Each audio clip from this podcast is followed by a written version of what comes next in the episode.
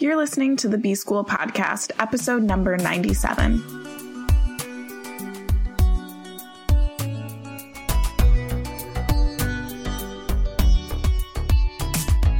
Welcome to the B School Podcast. I'm your host, Taylor Elyse Morrison, and I'm sharing my journey of learning, unlearning, and growth in the hopes that you can do the same. So this week is all about lessons that I've learned from women family members in honor of Mother's Day. And today's lesson is another lesson from my mom, which is to be thoughtful. My mom is one of the most thoughtful people that I know. Whenever someone in our community is going through something, whether it's they have a family member in the hospital or they just experienced a death or a birth, she is the first to coordinate meals for them. So not only will she cook a meal or two, but she's also helping to coordinate to make sure that for at least a couple of weeks that family can focus on whatever it is that they're experiencing and not have to worry about who's cooking dinner, who's ordering what. And that's definitely something that I could incorporate because I'm pretty sure I maybe postmated a milkshake for Matt once when he was having a bad day. But I can't really remember the last time that I brought a meal over to a friend who's experiencing something.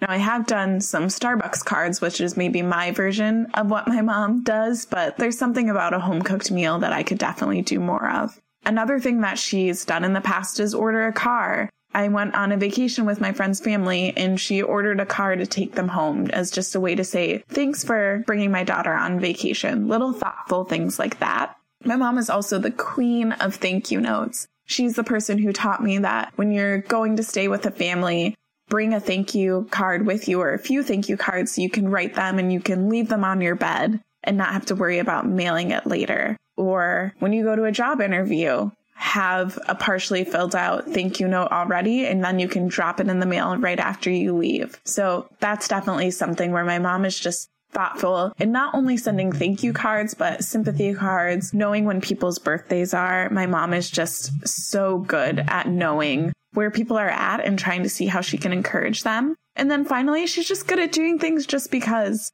saying that something reminded her of another person and picking up something for them just as a treat. So if you want to channel your inner Kimya for a second day in a row, think about a way that you could be thoughtful for someone in your life. Is someone in a moment of celebration? How can you help them celebrate? Is someone going through something hard? How can you support them in that? It doesn't have to be something as elaborate as arranging meals for weeks, but it could be a note or sending a Starbucks card or sending a little treat in the mail. Whatever is accessible to you, both time wise and budget wise, but I think the world could do with us all being a little bit more thoughtful. Thank you so much for listening, and I will be back in your earbuds tomorrow.